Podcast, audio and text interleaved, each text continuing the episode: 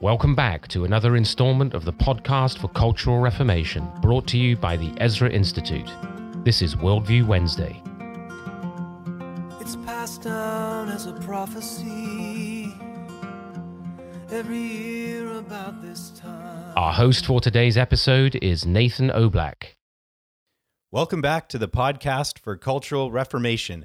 I'm Nathan Oblak, and I am, as usual, joined by Ryan Harris and Dr. Joe Boot. And uh, after three or four weeks of discussing God's law on the podcast, it's good to know that we still have some listeners with us. We had, we had to bring We in hope. special guests for that. Yeah, that's so, right. uh, we've well, got yeah, and kept it at arm's length. right, and uh, we'll we'll, we'll take a, a bit of a step back and cover a, a much less divisive topic this week: politics. Excellent. So, something that we're going to uh, talk about just to launch into our conversation today. Uh, it's a story out of Parliament Hill uh, in Ottawa earlier this week. But uh, there was a conservative MP back in February that introduced a bill that would make sex selective abortion a criminal offense. And Conservative Party leader Erin O'Toole uh, had just recently announced this week that he will vote against this bill when it comes up for debate. And uh, here's a clip from Erin O'Toole's press conference. As you know, I'm I'm pro-choice, and I will be voting against this private member's bill. Um, I will always, as Prime Minister, defend the rights, uh, the human rights of all Canadians, including women, to make this decision for themselves. I've been crystal clear on that, and will be as Prime Minister. But the one thing you're not being crystal clear on is uh, how you'll, uh, whether you'll direct your cabinet, your shadow cabinet, when it comes to this vote. Um, I'm, I'm wondering, do you not think that calling yourself pro-choice carries a responsibility to ensure nothing your party does strips the rights of others to make the choices that they decide are best for them? Yes, being pro-choice means I will defend that right, and there will be no law passed that will restrict the rights of, of Canadians. Um, just following up on the same uh, issue, how do you expect Canadians to believe your party is inclusive and appeals to women when your party is putting forward bills like this one? As I've said, um, I'm a pro-choice member of Parliament, was elected leader of the Conservatives in that fashion. I will always defend the rights of all Canadians and focus on their prosperity. That is my relentless focus. There is freedom of speech of all members of Parliament, including with private motions and bills.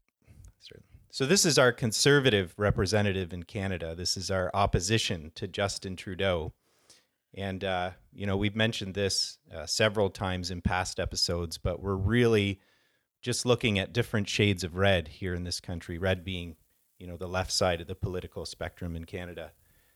But, uh, I mean, how are we as Christians supposed to think about this current political situation in Canada? Well, the analysis that you've offered of we've reached a point where we are really looking at shades of red for the political spectrum is really important for Christians to think about and to ask themselves why. There are, of course, we hear a lot of talk about um, social conservatives within the conservative movement and how they're ostracized and marginalized and so on. And in fact, that there are even dirty tricks that have gone on to try and ensure that a social conservative isn't uh, elected as leader of the party. But with all that aside, and recognizing that no doubt that goes on, and that uh, those things have been have been happening within the Conservative Party, the reality is is that uh, the political spectrum, uh, all across the political spectrum, we see this domination of a egalitarian, equalitarian uh, groupthink that requires um, an almost totalitarian perspective on politics. And I think in order to understand that, you have to go back to the French Revolution, and with the because we get our terminology left and right from the seating positions um, within the uh, French Revolution in the, in the House of Government. The estates That's correct. That's correct. Yes, the French estates, whatever they were called, uh, and the the drift since that people perhaps don't fully appreciate how significant the French Revolution was in terms of overturning a uh, broadly Christian perspective of political life being something which is under God. Of course, it doesn't mean that what was in place before the French Revolution was in, in Europe was right or uh, completely just. But there was, prior to that revolution, a recognition that political life is more than uh, a contract between free units, free individuals, as a sort of basic unit of uh, p- uh, political culture, of society. Um, that actually um, there were individuals with pre-political rights, there were families and churches and so forth, and these different areas of life were under God. Uh, and that there was a duty to both the past and the future in the way we thought about political life. But with the French Revolution, you had a real br- you had a break with this take place. In fact, uh, uh, Dengerink, in his uh, book *The Idea of Justice*, uh, talks about Rousseau and the significance of uh, Rousseau. And he says Rousseau emerges with a totalitarian idea of the state. That is to say, an idea of the state as embracing human life in its entirety, in which the so called democratic majority imposes its all inclusive will on all of the citizens without exception. You can actually see mm. that happening in the O'Toole questioning there. They're pressing him, mm. right, for uniformity of perspective. Mm-hmm. And is he mm-hmm. going to enforce that uniformity? Mm. So Dengerink goes on. This notion is completely irreconcilable with Rousseau's original idea of freedom. Mm-hmm. Absolute freedom, absolute equality, and absolute democracy do not appear compatible with each other. End quote. Uh, now, that was the fundamental crisis for politics post Rousseau. Not much of a contract. exactly. The idea is, of course, there that you, the individual in this contract, surrenders their uh, rights, if you will, to the collective, to the state. And so you have this idea of an all embracing state, an all embracing collective, um, where y- you're, uh, in the name of the people, this general will gets imposed on everyone. And when that is left, that idea is left unchecked. I mean, um, William Wilberforce in England and Edmund Burke recognized the French Revolution for what it was. They saw it not just as a political movement in France, this was about an ideology that intended to spread out and capture the whole earth. And uh, they were right. Uh, that this this idea left unchecked, this idea of democracy left unchecked by the sovereignty of God, and the law of God and norms established by God for human life, uh, lean inevitably trends totalitarian, and it pulls to the left. So when we have this supposed polarity of left and right, what that really meant was you had the left were those who were absolutely on board with the revolution. Make it happen now. Let's get rid of these traditional institutions, these social hierarchies, God, God's law, the idea of God's sovereignty over human life and culture. Dispense with it now, and if necessary, heads must roll. And indeed they did. And then you have the center uh, today as we look at um, this whole suppo- supposed spectrum of left and right. The center uh, are those who are on board also with the revolution, but they think that you need a smiling face. Uh, this is the this is the the the, the Joe Biden Trudeau uh, uh, revolution. Although Biden has drifted that much more Bernie Sanders and um, uh, Cortez of late, um, but the the the idea here is that you're on board with the revolution, but you try and present it in the smiling with the smiling face of democracy and equality and justice and so on. Uh, but it's still very much on board with the agenda. But you do it steadily, you do it gradually. You don't don't be in such a hurry. You know, you're going to put people off, and then you have the supposed right, who are ostensibly are not on board. At least they used not to be on board uh, with the agenda of the revolution. They want to conserve something. The problem is that without the Christian underpinnings, the basis upon which you, what the criteria upon which you would bother to conserve anything is unclear. Uh, just because we inherited a uh, an institution or a particular idea about political life, like property rights, for example, just because we inherited that idea, why would we conserve that? And so the problem, the crisis of conservatism, and O'Toole now um, is just a living demonstration of it. The crisis of conservatism is without a basis, without an without an honest and clear ideological, religious basis for the conservation of anything, the so-called right gets pulled further and further toward the left in the direction of the revolution. Uh, and this is why, and Christians are often frustrated with it in Canadian politics and in politics in all of the, the Anglosphere, really, is that when a conservative government gets in, what happens? Well, nothing much. Yeah. What happens is a break is applied mm-hmm. to the radical mm-hmm. agenda of the, the left, mm-hmm.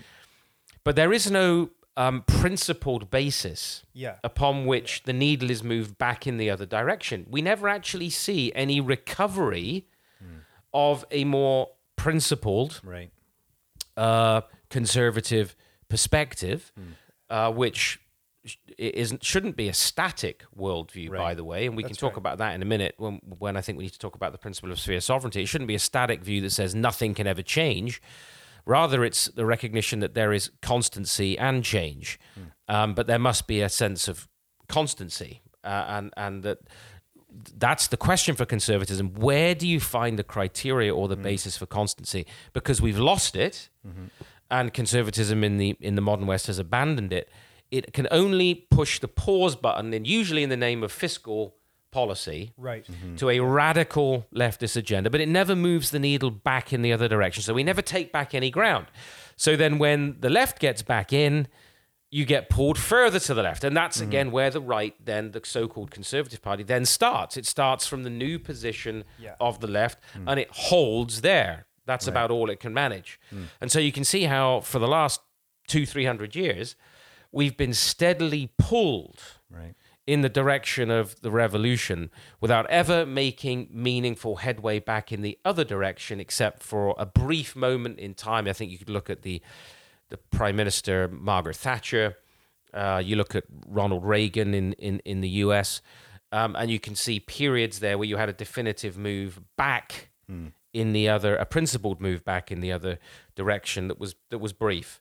But those moments have been few and far between. And so now we get to the point where in the UK, where David Cameron, former prime minister, when uh, homosexual marriage was uh, declared uh, legal, uh, he said that he he was doing this not not in spite of being a conservative, but because he was a conservative. Don't, so, so I'm saying that it was a conservative government in Britain that brought that the redefinition of marriage in, not a liberal government. Right. And it did it in the name of being conservative, i.e., while we believe in the institution of marriage, so why not expand it? There's no principled basis, you see. Uh, it's just well, it's just an inherited idea. Why not? Why not meddle with it? And now with O'Toole, he's embarrassed about pro-life people in his own caucus. He wants to shut them down. He wants to shut them up, and he himself thinks that the only way to be elected is to be uh, a pro-abortion, a pro-death advocate, and that this is necessary. And of course, actually, what we're seeing in his polling in terms of his leadership um, and his chances of winning the election is uh, stratus- uh, a, a- a sort of catastrophic uh, collapse of interest in his party Yeah. and his perspective. Um, he hasn't got a snowball's chance in hell of winning um, a general election against Trudeau because people recognize it's just liberal light. It's it's it's liberal soft. Yeah. And there is actually no choice here. Uh, and, and and that is, I think, the crisis that you've identified with that clip. Yeah, it's Right. the it's the choice between Coke and Diet Coke. exactly. But really, O'Toole, he's simply conserving the current social social principle Yeah. here in Canada. Yeah, it's a it's a status quo conservatism. It's Right. not it's not an actual movement conservatism. Yeah, and and there's uh, there's there's again this this inability, uh, or at least unwillingness of these politicians to to push back against the general trajectory of the culture. They're just not willing to, at least, okay, there might be isolated MPs who are, but in terms of the leadership of the, the, the parties in our political spectrum, there's an unwillingness to push back. And some of it, of course, is driven by fear fear of the revolutionaries. Well, we're really seeing this right now with where we are with Bill C6, uh, the ban on you know supposed conversion therapy. That uh, I believe it was back in October. They had the second reading, and uh, we saw 308 vote for the ban, and only seven vote against, and that was only one uh, conservative MP in all of Ontario, Derek Sloan, uh, who actually voted against the ban. Um, not one other conservative in Ontario voted against it. Yeah. Now some might say, well, you know, they're wanting to get it into committee to make changes, but the, the reality is they didn't want to be seen to be opposed to the prevailing ideological re- religion of the time, uh, the uh, which is basically this radical equalitarian agenda that wants to level all normative distinctions. They want them to, to fundamentally disappear. And nobody wants to stand up against that. So they'll say, well, look, let's let's make some changes. Of course, we're against electric shock therapy, which nobody practices in Canada. um, and uh, so so let's let's vote for that and let's see the changes in committee. And what's happened in committee, I'm reliably informed by those who've been involved. Uh, it's gotten worse. It's gotten worse.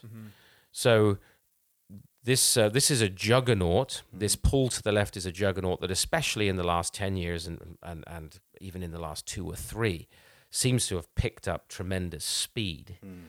and of course threatens a radical persecution of Christians. You can see a harbinger of that in the with the case with the man in BC right now, the father in BC who's been jailed mm-hmm. for family violence. Mm-hmm. Uh, did he assault somebody? Did he did he shoot somebody with a gun? No, he misgendered his daughter. Uh, now, if that isn't a harbinger of of a totalitarian uh, drift of of a totalitarian reality um, that is a serious warning about things to come, I don't know what is. And I think uh, this, this just sort of occurs to me as you're talking about it, but maybe we can uh, put this out there and talk talk some more about it. But I, ju- I can't see how, for someone who's you know who calls themselves a conservative, who's an elected official, but to vote for something like Bill C six, which we've talked about at length here and elsewhere, uh, how does that not have like as as a man as as a as a person how does that not have a, a dulling effect on your conscience and then as an elected official on your conservative sensibilities on the altar of you know, whatever whatever sort of pragmatism or playing playing some kind of long game for future influence hmm Well, I think it must. It, it- and you know, it's like the uh, that that process of dulling. You become less and less sensitive. The you know you almost become desensitized then to all of these new proposals.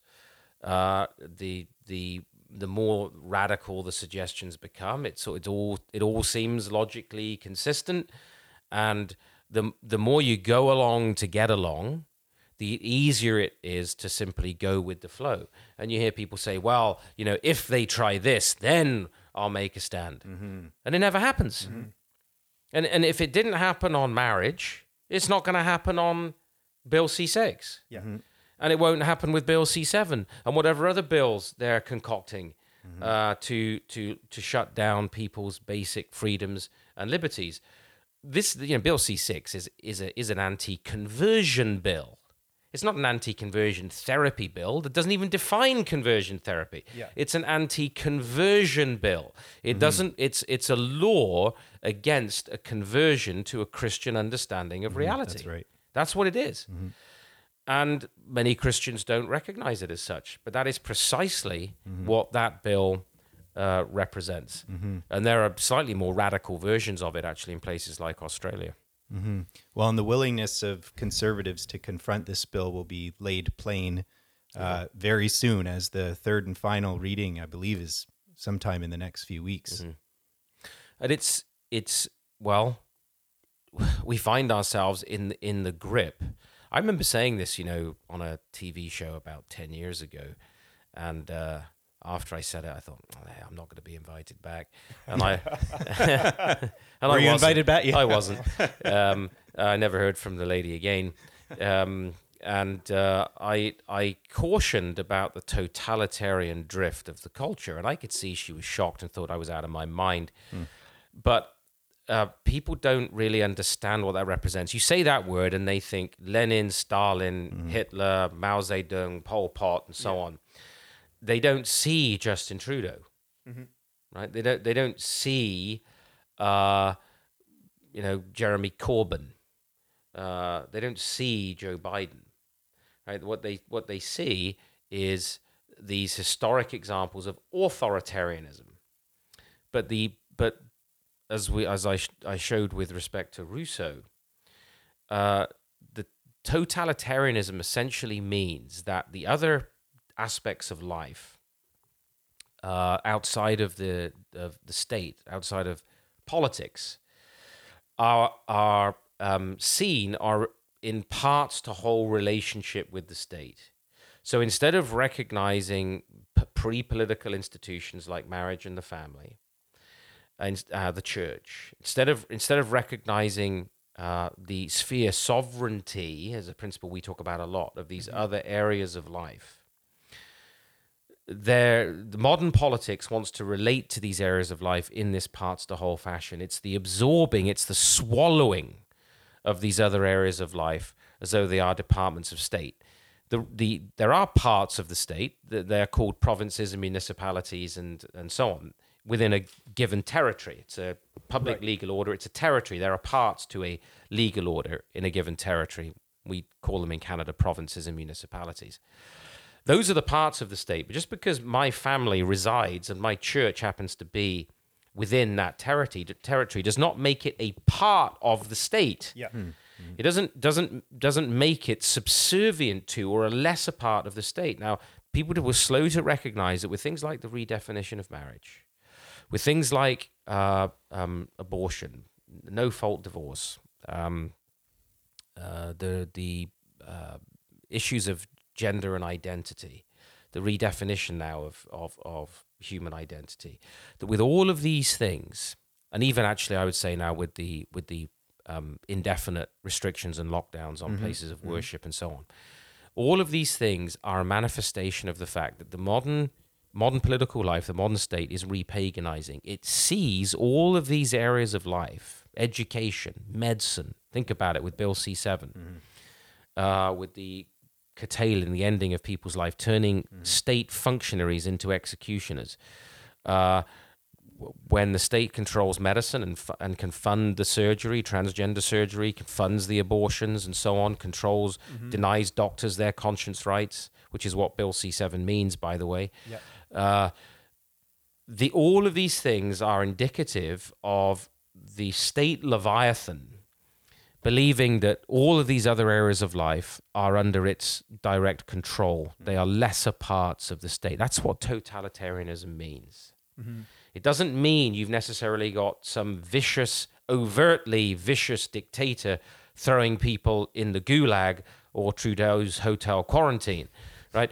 What it, it doesn't it doesn't mean that you necessarily see the jackboots marching up and down, mm-hmm. uh, you know, Queens Park it means that the state is gradually and steadily bringing all areas of life under its mm-hmm. total control. Mm-hmm.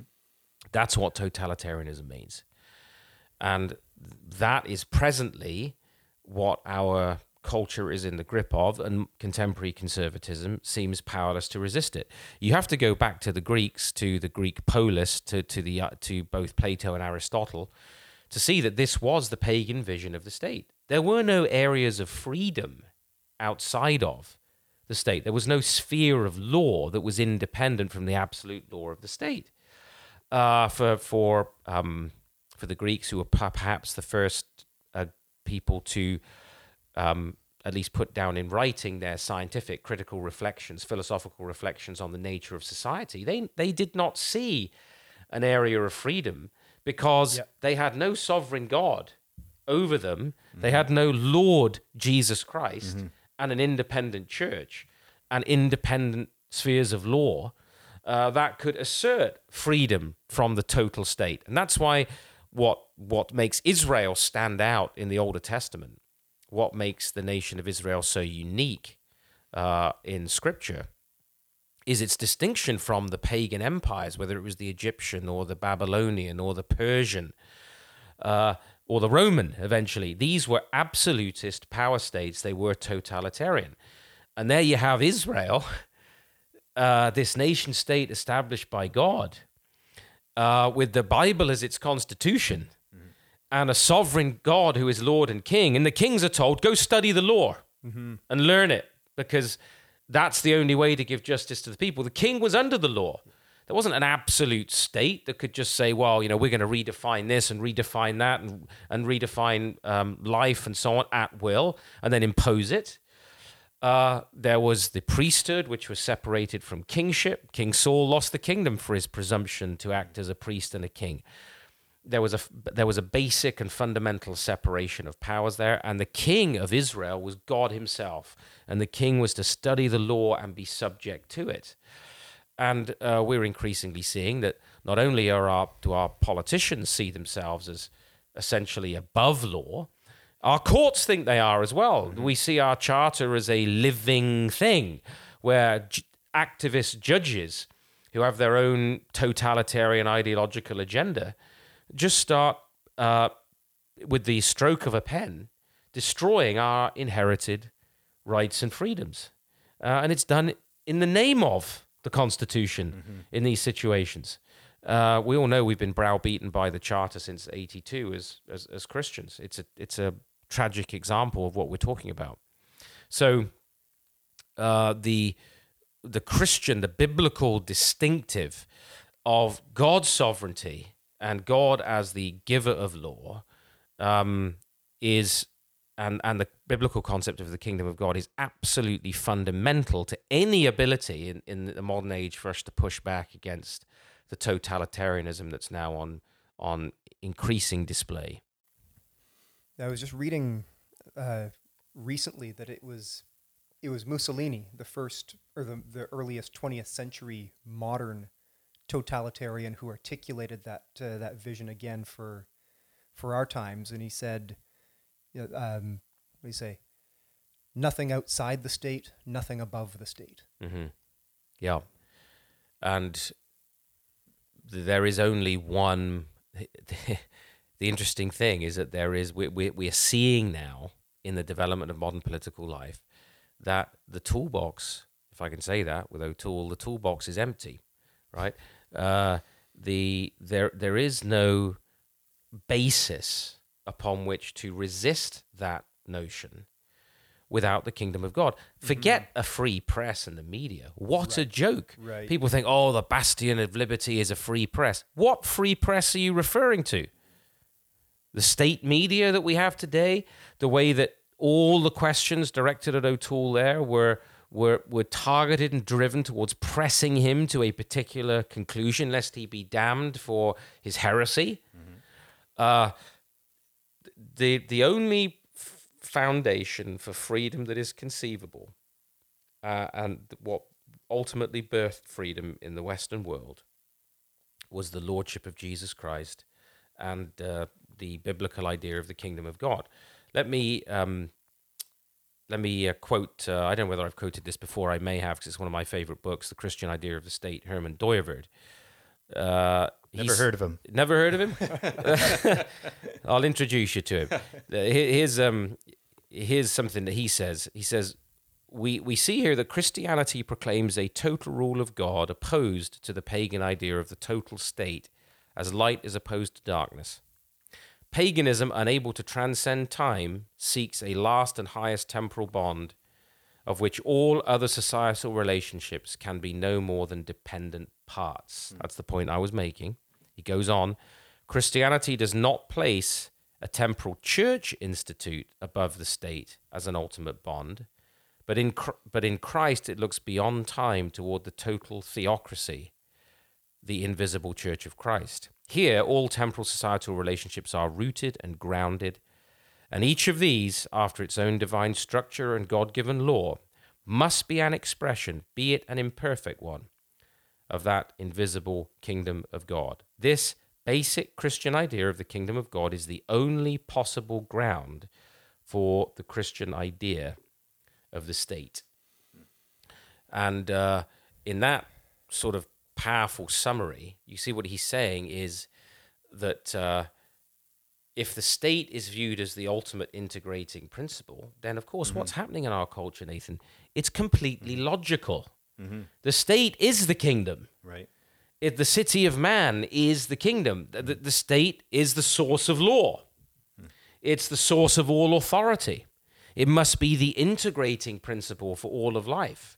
It must be the bond that holds everything together. It's only Christianity that says no. It is not the state that is the bond that holds. It's only biblical faith that, that draws a line in the sand there and says no.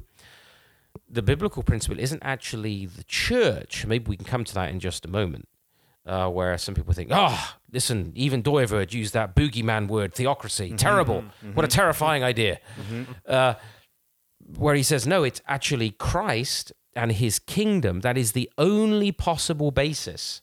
The rule of Christ amongst his people in the earth that is the, the basis of the Christian idea of a state with a delimited and limited task, just as the church and the family and the school and so on have a limited task, uh, that it's only the lordship of Christ over these diverse areas of life that guarantees us freedom, that gives us a fundamentally Christian idea of the state. Without Christ and that transcendent source of law and transcendent authority, we have no recourse. There is no recourse but the absolute authority and totalitarian power of the state. There is no basis for resistance to it.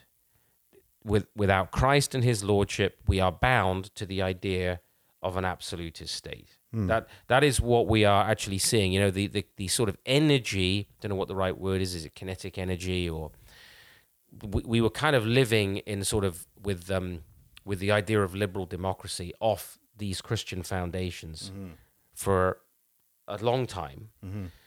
But f- we almost have reached, it seems now in our cultural moment, a tipping point where the Christian foundation has eroded to such a degree. We've talked with Jonathan Burnside in recent weeks about the indirect interaction with biblical law, the repealing of biblical law, the fact that uh, the language of the Bible still informs our political discourse. But we've reached this tipping point with respect to it, so that now there seems to be not enough of that energy left in our social order to preserve the freedoms that we have historically enjoyed. And now there is this there is this increasingly obvious um, snarling face or even smiling face most of the time of totalitarianism. So, Joe, with uh, that sad state of conservatism that we're in right now and this totalitarian drift, um, I'm just thinking, you know, what what are we to do as uh, as Christians in Canada? Uh, how are we to respond to this? It sometimes seems as if there's there's not much hope. Well, first of all, I think it's important to remember that uh, God is still on the throne. That uh, when God is judging a culture um, and a society, He's sweeping it aside to replace it with something else. When I think about political life, I'm always reminded of that amazing account of Nebuchadnezzar um, in Daniel, Daniel chapter four, uh, and the conversion, if you will, of Nebuchadnezzar, that leader of the of that incre- um, incredible pagan empire.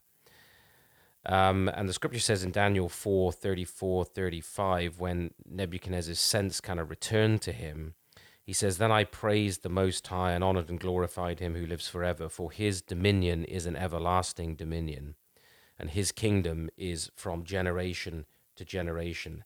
All the inhabitants of the earth are counted as nothing, and he does what he wants with the army of heaven and the inhabitants of the earth. There is no one who can hold back his hand or say to him, What have you done? And then he goes on and says, Now I, Nebuchadnezzar, praise, exalt, and glorify the King of heaven because all his works are true and his ways are just. He is able to humble those who walk in pride. And we are a culture that's walking in pride and is being humbled. And uh, mm. whilst it is very difficult to live through, mm-hmm. um, it is something ultimately to be to be welcomed. And Christ is on the throne. His dominion is an everlasting dominion. Uh, it's going to last forever, and the inhabitants of the earth cannot resist the will and the judgments of God. I mean, that is the unequivocal declaration of Scripture. Um, and of course, that's uh, that's reasserted all the way through the Psalms that this is who um, God is. So, I think the starting point is to remember who it is that we serve. Mm. That's really important. Mm. And then I think what needs to happen is we need to recover our nerve as a church, mm. because this has to start with the people of God. Now, I've made clear, I hope I've said what I said in passing at least, that, you know, one of the reasons people become nervous when you start to talk about, well, what needs to be done? Uh, how do we respond? And then, and you hear words like theocracy that uh, is using, people start trembling mm-hmm. in their boots. Mm-hmm. Um, and they start thinking of a church denomination governing and ruling over the state. Yeah. And uh, you have theologians tweeting about uh, you know Baptists trembling before the Presbyterian theocrats who might force them into a, a, Presbyterian mold or whatever. You think you think the Presbyterians would would win if it came to that? Who knows? yeah, I, I, I wouldn't want to take bets on that scrap.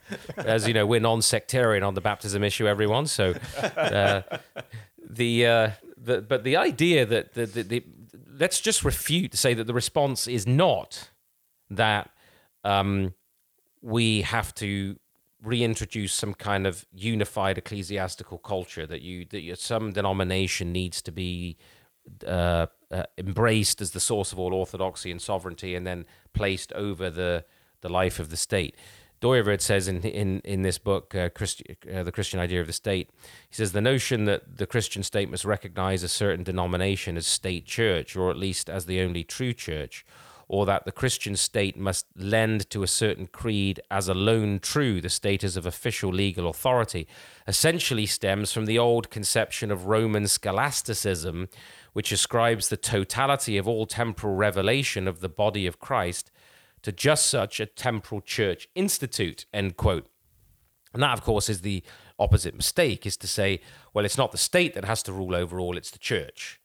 Um, rather than recognizing that actually the Lordship of Jesus Christ is over every aspect of life, all the spheres of life, in their specifically delimited roles. And the, the limits of each sphere uh, are determined by, of course, the sphere sovereignty of the others. So the family and the church and the state is as three aspects that we can talk about simply um, d- limit one another. And so we, as a church, Nathan, I think the first step is we have to recover a biblical vision of theocracy. Mm. Now, well, the reason I say a biblical vision is that every state, mm-hmm. every political order is a theocracy. Yeah, the totalitarian state that you've been describing is no less a theocracy than anything we could cook up. Mm-hmm, mm-hmm. Precisely. Mm-hmm. Oh, did I did I cut the punchline there? You, you, just you just robbed you robbed my punchline. I, that was a right hook I was going to finish oh. with. Uh, but that's precisely the point. Is that in because government rests on a claim to authority. I mean, what is the basis of government's claim, civil government's claim to authority? Well, it rests on an idea of sovereignty. Mm-hmm. Sovereignty is either going to be absolute state sovereignty, sovereignty of the people, or sovereignty of God. Vox populi, vox dei, the voice of the people is the voice of God in that kind of radical democracy. There, there you have an idea of power and authority. So it all depends on which God you believe in. That's all. Mm. Every political order, whether it's Islamic, secular, Christian, is a theocracy based on an idea of sovereignty and authority, which refers us back to a source of law and a divinity concept. So we've always lived in a theocracy. It's just whether you live in a theocracy of the living God or a false God. That's your choice. So that's what we mean by it. Uh, we don't mean ecclesiocracy. We mean that it's the recognition that we must live under the authority of the living God and His law word. And um, this for us means freedom. It means liberty. It provides the most expansive idea of freedom known in the history of man. That Jesus Christ is Lord, that his gospel uh, transforms hearts, and that his law maximizes freedom. And that's, we've often quoted, I think, G.K. Chesterton's famous uh, quip you know, you, you either live by the Ten Commandments or the 10,000 Commandments. So fundamentally, the church needs to recover the identity of the Lord Jesus Christ as Lord and King and start to work out a distinctly Christian political philosophy that rests upon the fundamental claims of the Lord Jesus Christ. Hmm. And as we've said, that means that in the family, in our marriages, in the church, in our vocations, in these different areas of life, we inculcate, we teach, as Jesus said himself in Matthew 28, the nations to observe everything he has commanded. That's what it means. Mm-hmm. See, Jesus said, All authority. He didn't say, Authority in the church has been mm-hmm. given to me. He didn't say, Authority in the business has been given to me. Authority in the family has been given. Authority in the individual's heart has mm. been given to me. No, he says, All authority has been given to me. Where? In heaven and in earth. Well, what does that leave out? Hmm. Is there another part of creation you're aware of, uh, uh Ryan? that- no, all authority. This was his. This is the fundamental claim of Christ that sends us out then, in terms of that kingdom principle, to teach the nations everything hmm. that God has commanded the totality of his word. And let's remember that for Jesus Christ himself, that meant you combated Satan with the law of God. When he went into the wilderness and was driven into the wilderness and was tempted of the devil, he wasn't quoting Cicero, Plato, Thomas Aquinas, or dare I say, even Dooyeweerd, right? He was Careful. he he he was quoting Deuteronomy. Mm-hmm. He defeated Satan with the word of God. And that's the those are the commandments that he would have us teach the nations. And this is what was required of Israel in its missiological calling to be a light to the nations. I think it's Deuteronomy 4.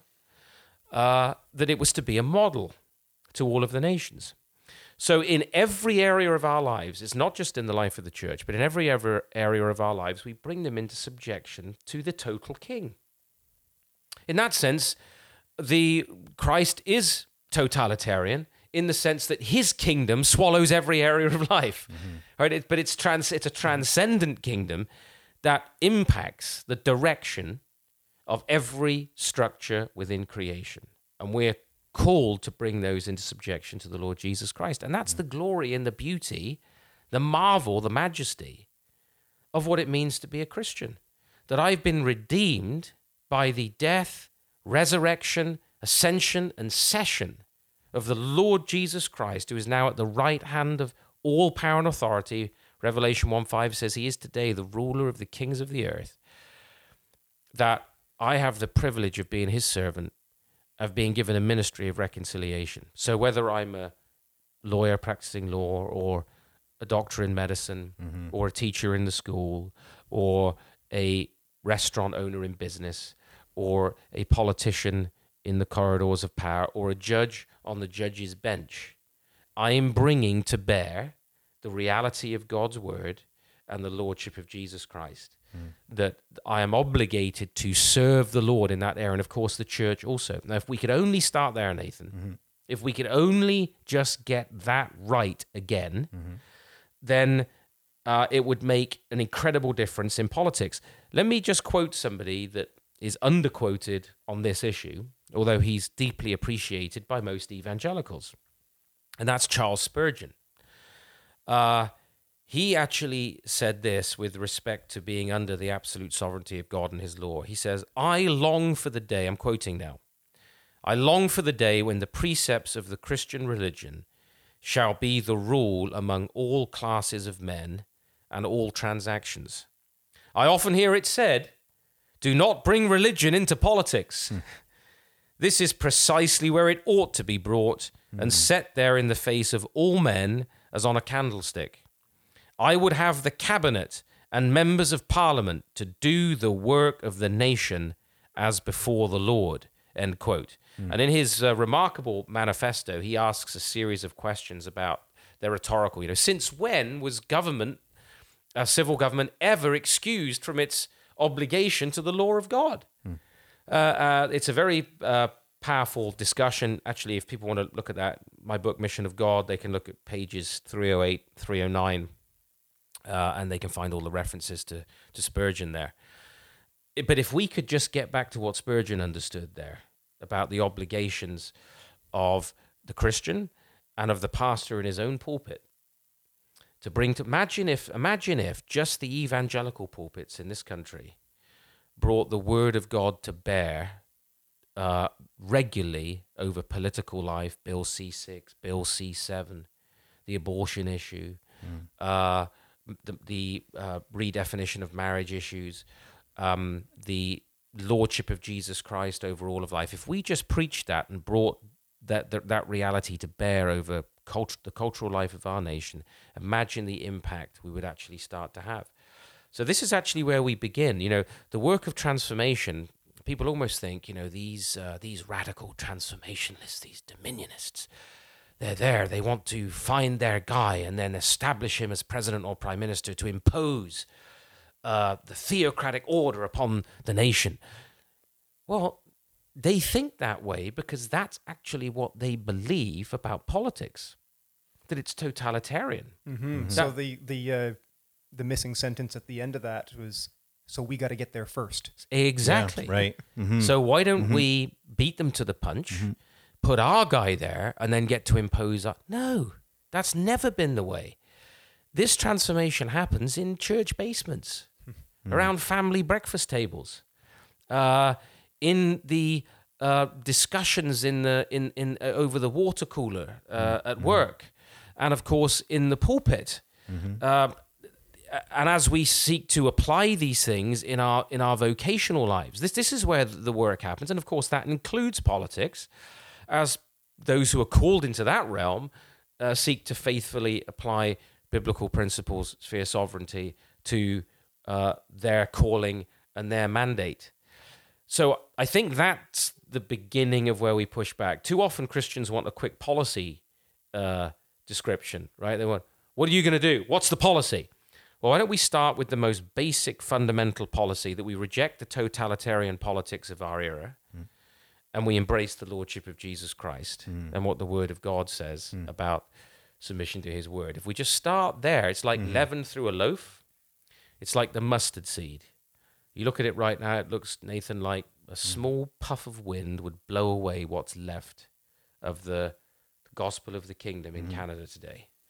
But Christ says that's exactly what the kingdom of God is like. It's like a mustard seed, and it can grow to become the tallest plant in the garden. The kingdom, when we're faithful to it, is like leaven that permeates the loaf. So, is God judging our culture in our time? Sure, He is. Uh, he's sweeping it aside, but he's that means He's going to replace it with something new. So, do we want to be the stump with which God is working, as He mm. always has, with a remnant of faithful people who say, no to the total state and the pagan idea of the, of divinity and yes to the Lord Jesus Christ. Mm. And that is that is implicit in the gospel. These are the implications for political life of the claims of the Lord Jesus Christ. Yeah, great. Thanks, Joe. That's a, a great place to wrap up our conversation for today. Uh, if you'd like to read more on this topic, uh, we're soon going to be releasing Joe's latest book from Ezra Press called For Politics. And you could also pick up Joe's book, Gospel Culture, or another book from one of our fellows, Willem Ouweneel, called Power in Service. This has been the podcast for Cultural Reformation, reminding you that from him and through him and to him are all things. To God be the glory. It's passed down as a prophecy every year about this time.